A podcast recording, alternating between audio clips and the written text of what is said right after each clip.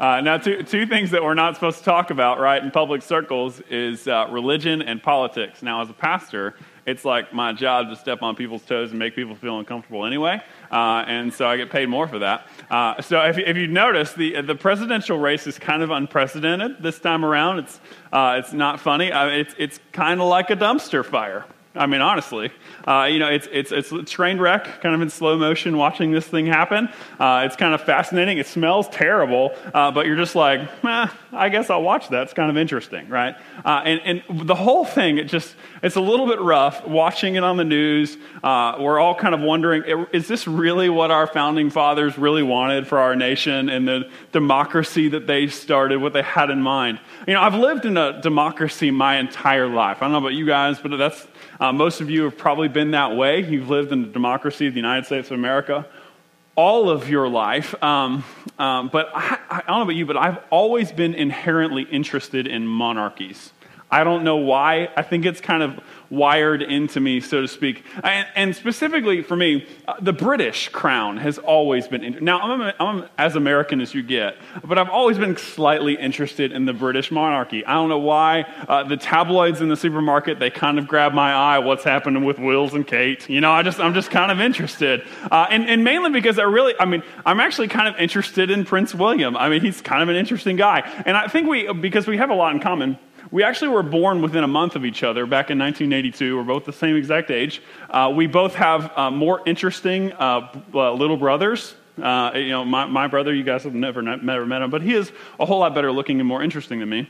And, and then we both married beautiful brunette women who were both born in January of 1982, interestingly enough. he's a billionaire. I'm not.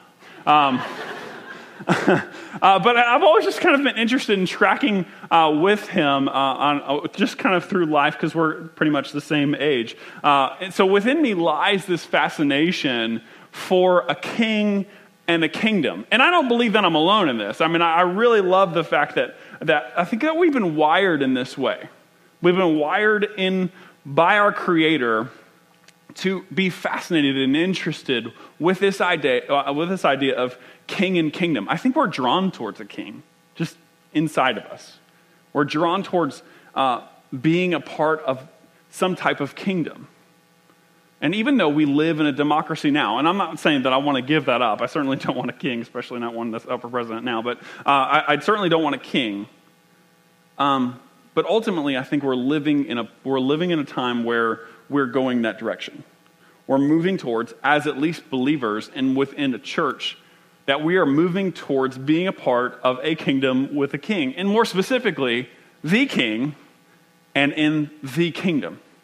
And this is a kingdom uh, that, you know, so if we are going to be about a kingdom, looking forward to a kingdom, we're going to be about kingdom business. We're going to have kingdom conversation. Uh, we're going to have kingdom goals. And so, therefore, this is all about kingdom living how are we as a church going to be a part of kind of kingdom living? So, the question for us today that I want us to uh, look into the scripture, and we're going to be in Joshua chapter 1. Joshua chapter 1 is the sixth book of the Bible. Uh, so, if we go to the beginning, you'll get there kind of quickly. Joshua chapter 1. If you don't have a Bible, I really want you to have a copy of God's Word. We have those at our Connect table. We'd love to give you a copy of God's Word for free if you've never had one. Uh, I met someone the other day that was 20 years old and they've never owned their own Bible.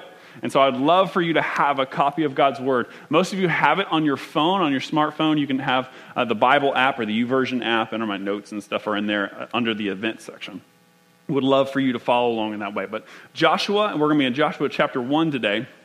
Um, but uh, so we're, we're going to look we're going to look at this question: What is it like to be a part of a kingdom?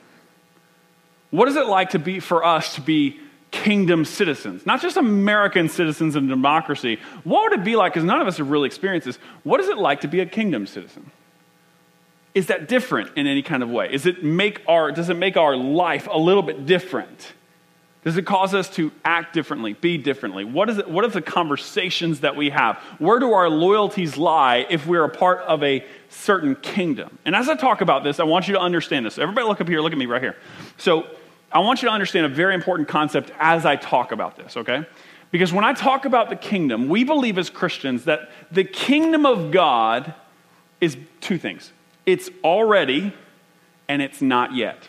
Here's what I mean by that It means that the kingdom of God already has come amongst us, meaning that Jesus, the king, has already come and he has already revealed himself he has revealed what his plan is for the entire world, and we are simply living within that kingdom. He is sovereign over all things, and there's, it's not mysterious. The gospel has been completely revealed to us, not like the Old Testament that we're about to read, like Josh was in the Old Testament. A lot of things about God were kind of mysterious. And, and so they were kind of wondering what God was going to do in the future. They had some prophets that would tell them some things. But for us, living on the other side of Jesus, we actually have everything revealed to us. So we're already kind of living in his kingdom. So the kingdom is already. However, we're not walking on streets of gold. There's still sin in the world that we're dealing with.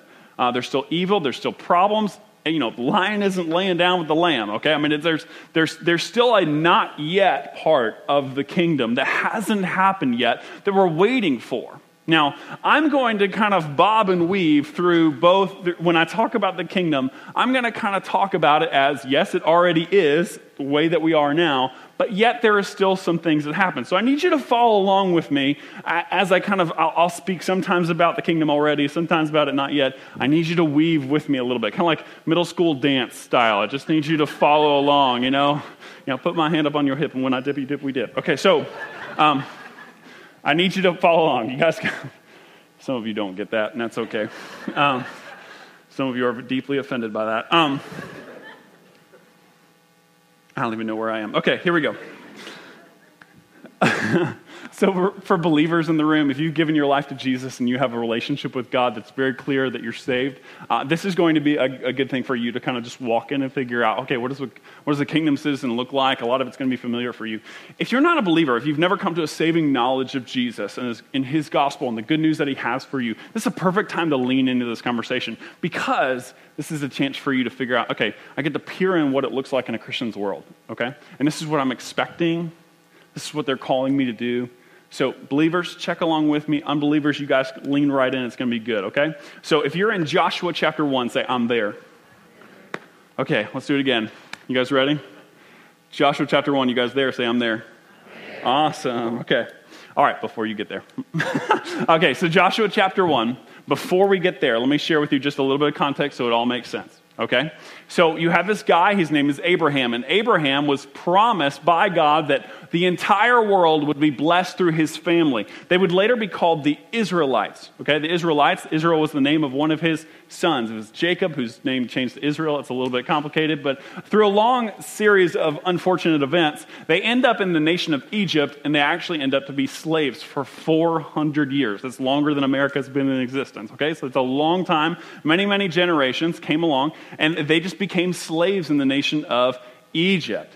Finally, God redeemed them out by, uh, by a guy named Moses leading them out, uh, calling upon Pharaoh to let them go. He finally did. That kind of caused some trouble and some controversy. Finally, God redeemed them out of Israel. They crossed through the Red Sea miraculously on dry ground, and then God vanquished all of their enemies of Egypt, and they were on the other side. Now, this, uh, you would think that they would be very happy about this. Joel told us last week that they weren't terribly happy for very long. It was only a few days, and they began to complain about being saved and redeemed out of Egypt. Uh, and it's because they didn't think that they had any food. So they, they didn't trust in God for their um, substance. And so God said, Hey, I'm going to provide for you bread. Eventually, I'm going to provide for you birds. Yet, yet they still complained about everything. And, and if you read through the Old Testament story, you'll see that they constantly have this battle of they're going to complain about the things that God is given to them. Uh, and it's, it's, it's a little bit troublesome. So they go through this pattern, what we'll see today. We'll go through this pattern of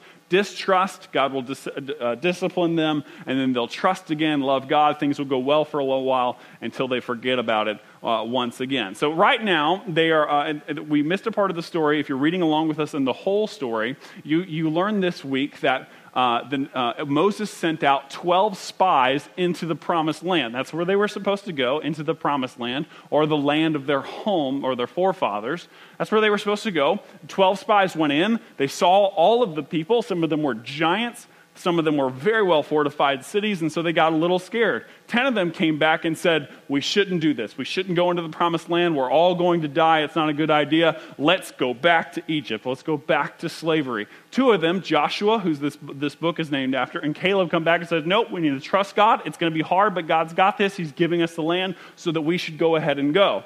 The people said, You know what? I think we should go back to Egypt. And so God punishes them for 40 years and says, You know what? You're just going to wander around aimlessly. I'm not going to send you back into slavery, but you are going to wander around in the desert for the next 40 years while all the people who, did, who didn't believe in me are going to die right here in the desert. Every, all of your children and the people who did believe in me are going to enter into the promised land. God even doesn't even allow Moses to go into the promised land because of a series of unfortunate events. And so he gives that mantle over to Joshua, and Joshua in Joshua chapter 1 is now ready to lead the people uh, into the promised land. Okay, so here we go.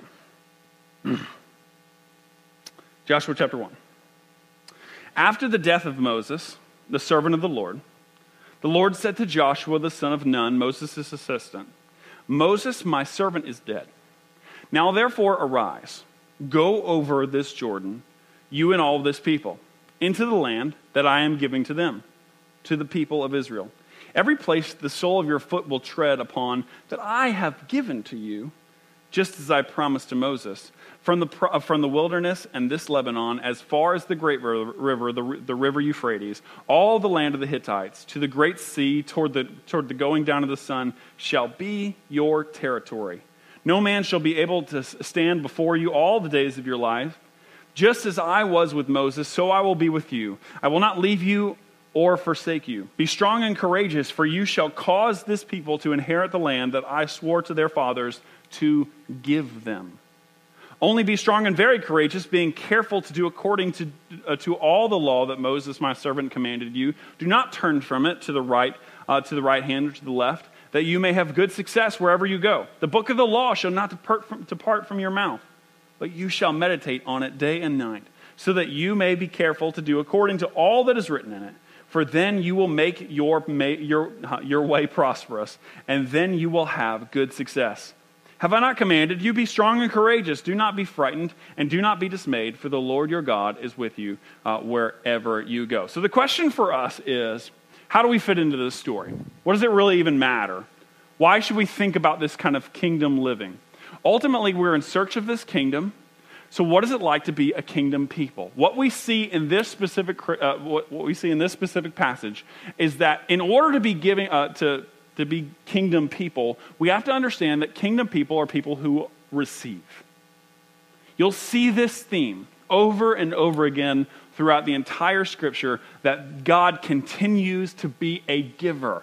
Kingdom people receive. In that verse 2, it says, it, it, says, Moses, my servant, is dead. Now therefore arise, go over to the Jordan, all, you and all my people, into the land that I am giving to them. I'm simply just going to give it. Remember the spies who went into Israel?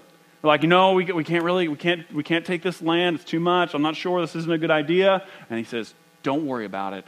I'm giving it to you. I'm giving it to you. Kingdom people are a people that receive. Now, if we don't understand this process, we can get into a couple different modes that the people of Israel uh, struggled with. There's really three different places for them to be. One, they can decide to go back into slavery. At this moment, it's pretty cataclysmic. They can decide, hey, we're just going to head back. We're going back to Egypt and back into slavery. Or we can decide to wander around for a bit more. We've already been doing it for 40 years we might as well just kind of keep doing, keep doing it. Or we can decide to be kingdom people. And we can trust the Lord and move forward. Those are our three choices slavery, wandering, or kingdom. So here's what this looks like the first one is slavery. And this is kind of comfortable miserableness. This is where they can go back to, be li- to live under the reign of sin once again, to have powerful rulers rule over them. The only thing good about being in slavery is that it's a routine, and you know what's going to happen every single day. That you're going to be ruled over your entire life. There's nothing risky about slavery. It didn't cause them to get out of their comfort zone. Every day was the same. They kept on making bricks, they kept on moving things around. Every day was the same. They didn't have freedom. And sure, in this, they were probably frustrated, they were probably angry, they were probably anxious and exhausted, and most likely because they were a slave, ashamed. And so this is us. Some of you in this room are still in this place of slavery. You're a slave to your sin. And for whatever reason, you enjoy that life of comfortable miserableness. Now, some of you in this room have been redeemed out of that slavery. You once knew a life where things really struggled, things were not good. It was a rough life for you, and it was sinful and anxious and shameful. And the things that you did, you were never proud of, and you wouldn't want to repeat them in this room for sure in front of a lot of people. But for whatever reason, sometimes we believe that it's better to go back to that sin. Like some kind of abused girlfriend that says, you know what, he really wasn't that bad and he didn't hit me that hard. And so we decide at times, when we decide to go back to our sin instead of repent of it and move forward and trust God, we're basically saying, I want to go back to my slavery. I want to put my shackles back on because I was kind of comfortable in my miserableness. Not a good idea. Your second option is to wander. Is to wander. And this, this might not be a place of sin for you, right? And, and, you know, in the desert, when they were, you know, wandering around the desert, it's not like they, of course, they struggled with a little bit of sin, but it's not like they were returning to their slavery. Right? So there, there might be some of us in this room, and I, I put myself in, in the us category because sometimes I do this, where I am a believer. I've been saved and redeemed out of slavery, but I'm not doing anything with my faith. I'm uncomfortably busy. That we get in our lives, we do all these things, we, we get involved in things that really don't matter that much. They're, they're not with any type of purpose. And so we just kind of wander around in redeemed purposelessness. And everything we do is kind of uninteresting. Uh, we're busy, but our life doesn't matter much. I mean, this is the Israelites. I mean, they were busy, yet bored. They were moving around, but not going anywhere. They had a destination, but they couldn't get off at the exit. Uh, it, that's, that was their life for 40 years. And they just wandered around. So the question for you to consider, Christian, is yes, I've been redeemed, but I'm not doing anything with my faith. How long are you going to wander in the wilderness like that? Where you're not doing anything with it? It's a good question. Now, now what we could do, on the other hand, is to live for the kingdom, right? That we can be kingdom minded, like Joshua, like Caleb, like their families, to be purposely obedient they're not wandering around. They're not comfortably, like a slave, comfortably, comfortably miserable. They're not uncomfortably busy like a wanderer, but they're purposefully obedient. They knew the word, they trusted.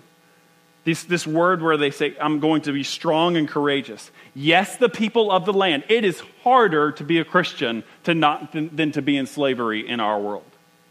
Yes, it's definitely harder. And sometimes it can become uncomfortable, but we understand that God is bigger and, and God is, is, is much grander than any part of, any part of sin. He, uh, they have, there's, maybe there's some large armies in front of you. There were certainly some large armies in front of them. And yes, your past might be shameful, but God has redeemed you. The future is a little bit unknown and mysterious. You're not sure what God is calling you to do, but you're going to step forth in some trust I choose to grow in my relationship with God. I choose to give of my time, talent, and treasure. I choose to go personally, locally, globally. That's what we talk about as a disciple. These are people who are kingdom living. So, how do I step out in that? This is the essence of the gospel. We get to receive. A kingdom minded person understands that the gospel is simply receiving. That we understand that it's not about what we do, but it's just the very fact that we understand that we are loved by God and not because of not because of our see what I'm saying? The Israelites didn't do anything to be redeemed out of Israel. God just did it because he loved them. They didn't deserve it. In fact, many of them were, were actually worshiping other gods at the time. That's why he had to come along with the commandments. And the first one is don't worship other gods. They were. That's why he told them that. And so he just says, you know what? I'm going to redeem you because I love you. God doesn't redeem you because, because you did a lot of stuff to make him love you more. He loves you in all of your jacked up life. And he wants to redeem you out of slavery.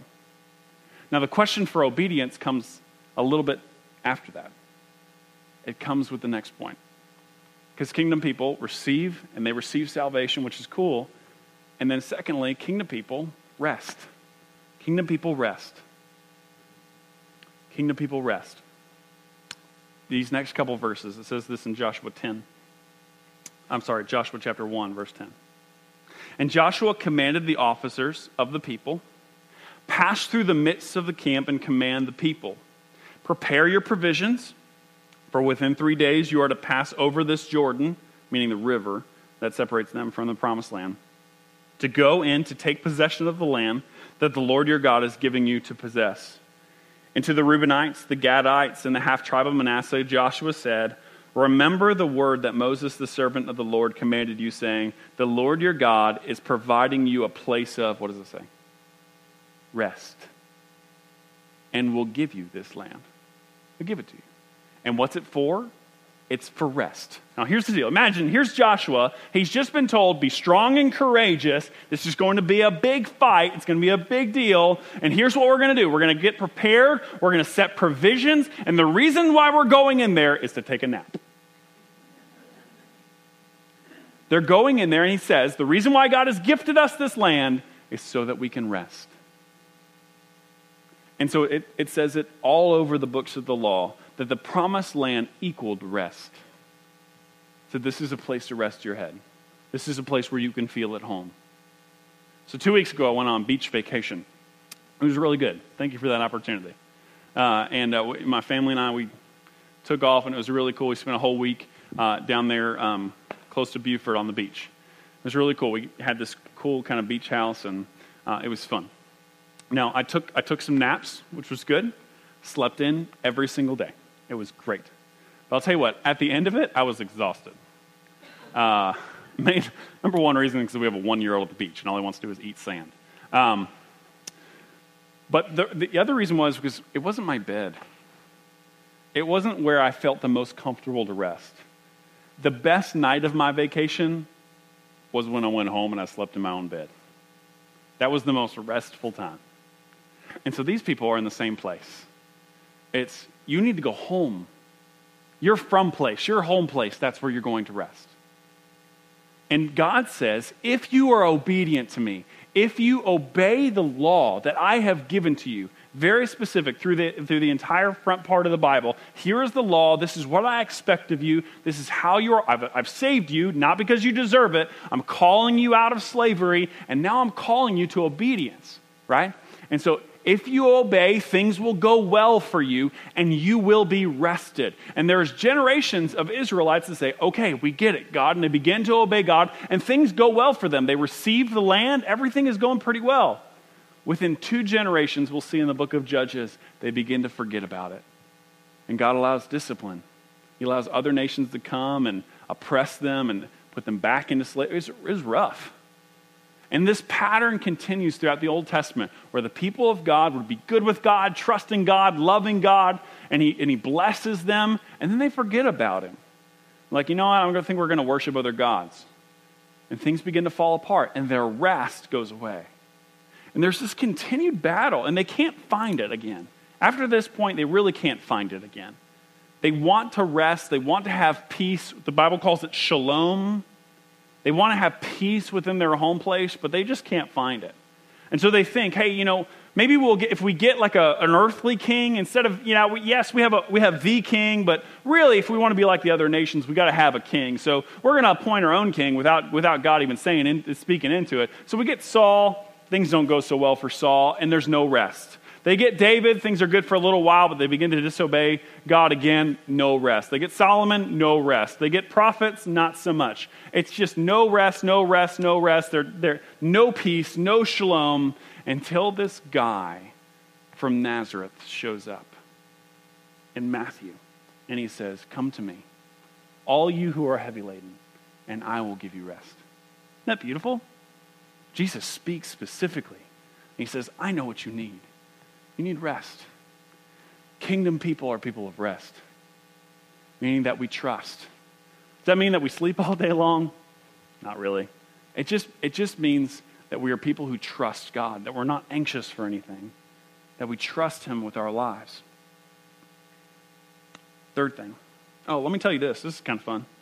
You'll know, Gary, uh, Pastor Gary got up here and he kind of told you about a, a few announcements that were going on. You'll see in the next couple weeks that those will kind of dwindle off a little bit. And, you know, we're, we're launching Compass Church. But besides that, uh, we won't have announcements for you over these next couple weeks because here's the deal. In the month of June, we're taking a Sabbath rest as a church. We don't have things for you to come to. We don't have uh, our missional communities take a break after this next week, and that's purposeful. The reason why we do that is because we want you to be with your families, we want you to take the extra time that you might gain from church activity to spend time in the Word, have some time of rest. Our missional communities work hard all year long, with the exception of June. And we want to take just a month of Sabbath just to say, hey, be with your families. Take times in the evenings to just be together. Go on vacation. Take a nap. All of those things. We want it because we'll, we'll start ramping up again in July for all the things that God's going to do through our church. But for the month of June, I'm really looking forward to the fact that we as a church will Sabbath.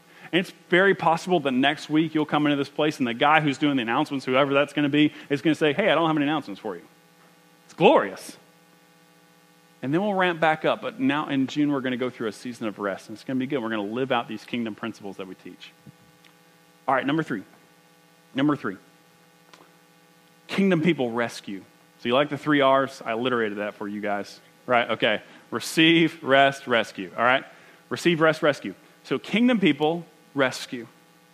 So God promised back in the book of Genesis, chapter 12, He promised Abraham that Abraham was going to be a blessing to all the nations of the earth.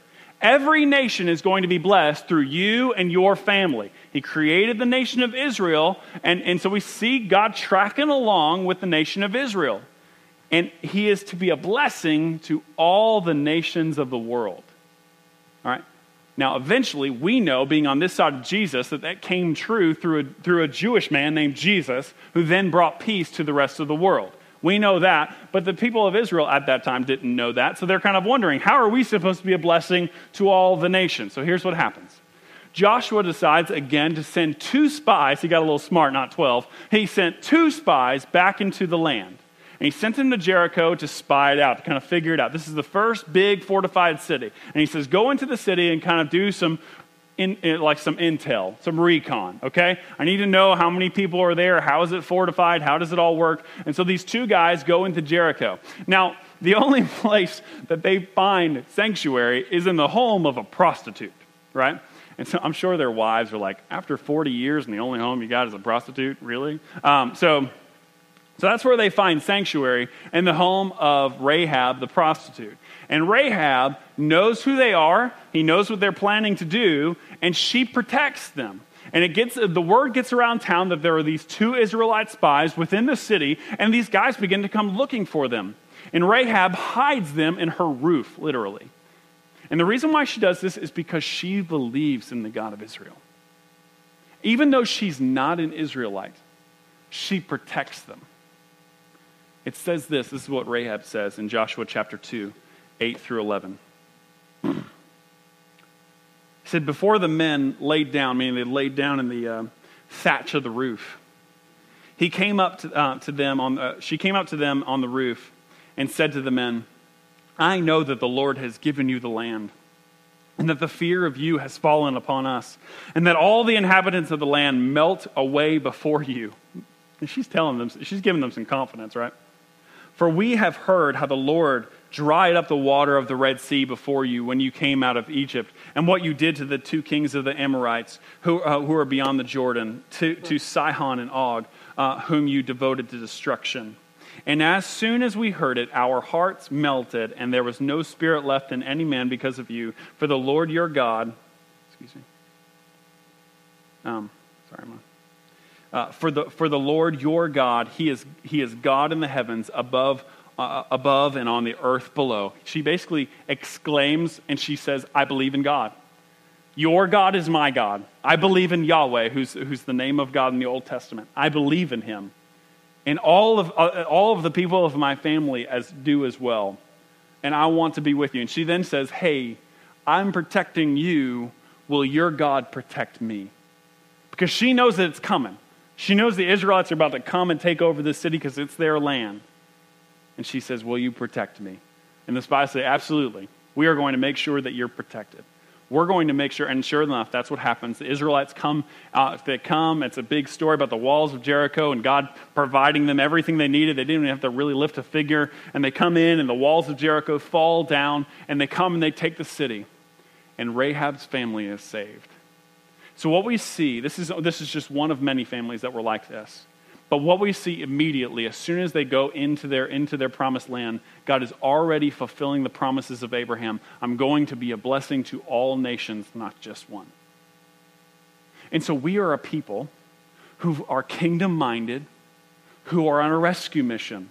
The reason, folks, that you guys serve in your missional communities, if you're wondering why you do that, is so that we can bring the kingdom to the people who don't know about it right here in Cane Bay. We want the kingdom to be on display as, your, as you as a missionary. Every time you serve a teacher, serve, uh, serve someone at Eagle Harbor, that you serve a military family, that you serve with DSS, every time that you do that, you're bringing the kingdom down into Cane Bay so, so that you can declare who Jesus is and declare who the king is. It's not purposeless serving. It's bringing the kingdom of God, something that we will be a part of for all of eternity. It's bringing it here in the already. Even though it's something that is off into the future and we believe that it's not yet, we bring the kingdom here as we go on a rescue mission. And so, as we teach and proclaim the gospel, we teach and proclaim to people who are prostitutes in the land, literally people who are far away from God, who have sin in their life, who are under, this, uh, under the, the, the, the shackles of slavery. And we say, hey, our God is on a rescue mission for you. He loves you, and He desires to bless you. That's our job, that's our function. So let's be kingdom citizens in this. So if you're a citizen of, of the kingdom, if you're, if you're at work and obedient, you'll notice that there's a theme here. There's a theme of obedience here. Now, remember, we receive, we receive freely from Jesus. There's nothing that we do to, to get God's love. He already loves us and already uh, wants to redeem it, uh, re- redeem us. All we have to do is receive. Now, there's this theme of obedience that rest, right? Rest and rescue come from obedience. So we see that theme. You know, as I was studying this week, um, spent some time studying the monarchy, right? So I, so I studied about Wills and Kate, and uh, that was fun. Uh, and so uh, one of the little tidbits of information about Kate uh, is that she decided in her marriage vows that she would take out the phrase about obeying the king. So she actually removed that from the marriage vows. When I read that, you know, I've been tracking along with Wills for a little while now, um, so I was kind of offended. I was like, You're not going to obey the king. He's the future king. You're not going to obey. That means you're going to disobey the king. That's treason. I was a little bit offended. Um, but in reality, when we sin, isn't that treason against the king? When, when we decide to be enslaved to things that are not close to his heart, isn't that treason against the king? If we're our citizens of a kingdom and we decide to disobey, isn't that treason? And so let's be citizens that enjoy obedience. Now, you might, you might think to yourself, I'm not really into this obedience thing. You might be like Kate and be like, hey, I'm a modern woman or I'm a modern man. I don't obey anything. I'm free to do whatever I want. But I, and I get that because people don't like to be obedient to people that they don't, that they don't think care for them, that people you know, have bad intentions for their life. And I get that. I get that that might be a little hard. But imagine, if you will, if, if this person, this creator, has everything for your good, is perfectly wise, knows the future, perfectly sovereign, that he knows you in and out, he knows what's best for you, he knows what, what your future is. Wouldn't that be awesome to be obedient to the one who knows you best? I don't, I don't find that to be very hard, personally. And so we do see this theme of obedience, and that will equal rest it equals our missional, missionary call to be uh, rescuers for the kingdom. So let's be kingdom people, okay? Let's receive, let's rest, let's rescue. So if you're a kingdom minded person, let's keep pressing into this, guys. even through the summer when we take this kind of Sabbath time, let's press into it a good bit. It's going to be good. All right? If you're wandering in your faith, if you're in that place where you're just like, I've been redeemed, I had a place in my life where I've come to the salvation of Christ, where I know that He died for me, that that He saved me from my sins, but it's been a long time before I've grown in my faith. It's been a long time since I've given of anything about myself. I've been kind of selfish, and it's certainly been a long time before I've done anything to, call, to be a part of this rescue mission. If that's you, maybe it's time for you to just take a time of prayer when we sing together in a minute and just say, God, I need to repent of this. I'm just wandering around, not doing anything. I'm, I've been redeemed, but I'm purposeless. It's time for us as a church, and I think that this is pretty much the, the state of the American church, where we're just wandering around like on a hamster wheel. We're not really doing anything. And so let's press into that. Let's decide to be kingdom people. Let's cross the Jordan. Let's go.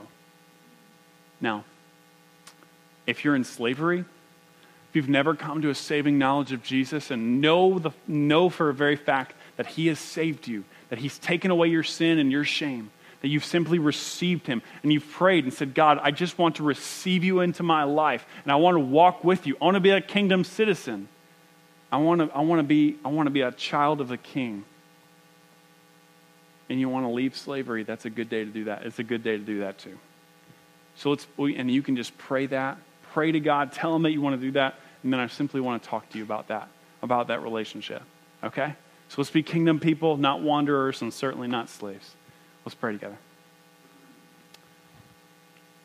God, you're good in every way. Thank you. Um, uh, thank you for giving us a good time in the scripture this morning.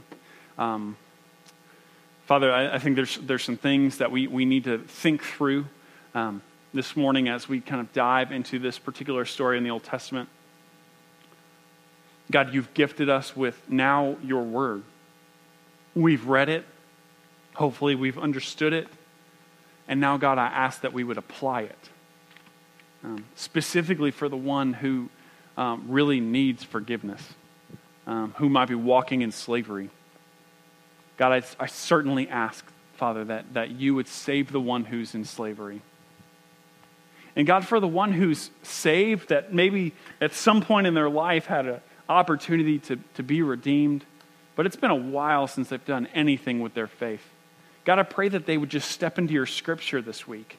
I pray that they would, um, that they would be convicted to walk with you this week, that they would repent of their purposelessness, and that they would start to, they would start to give of themselves to go for your kingdom.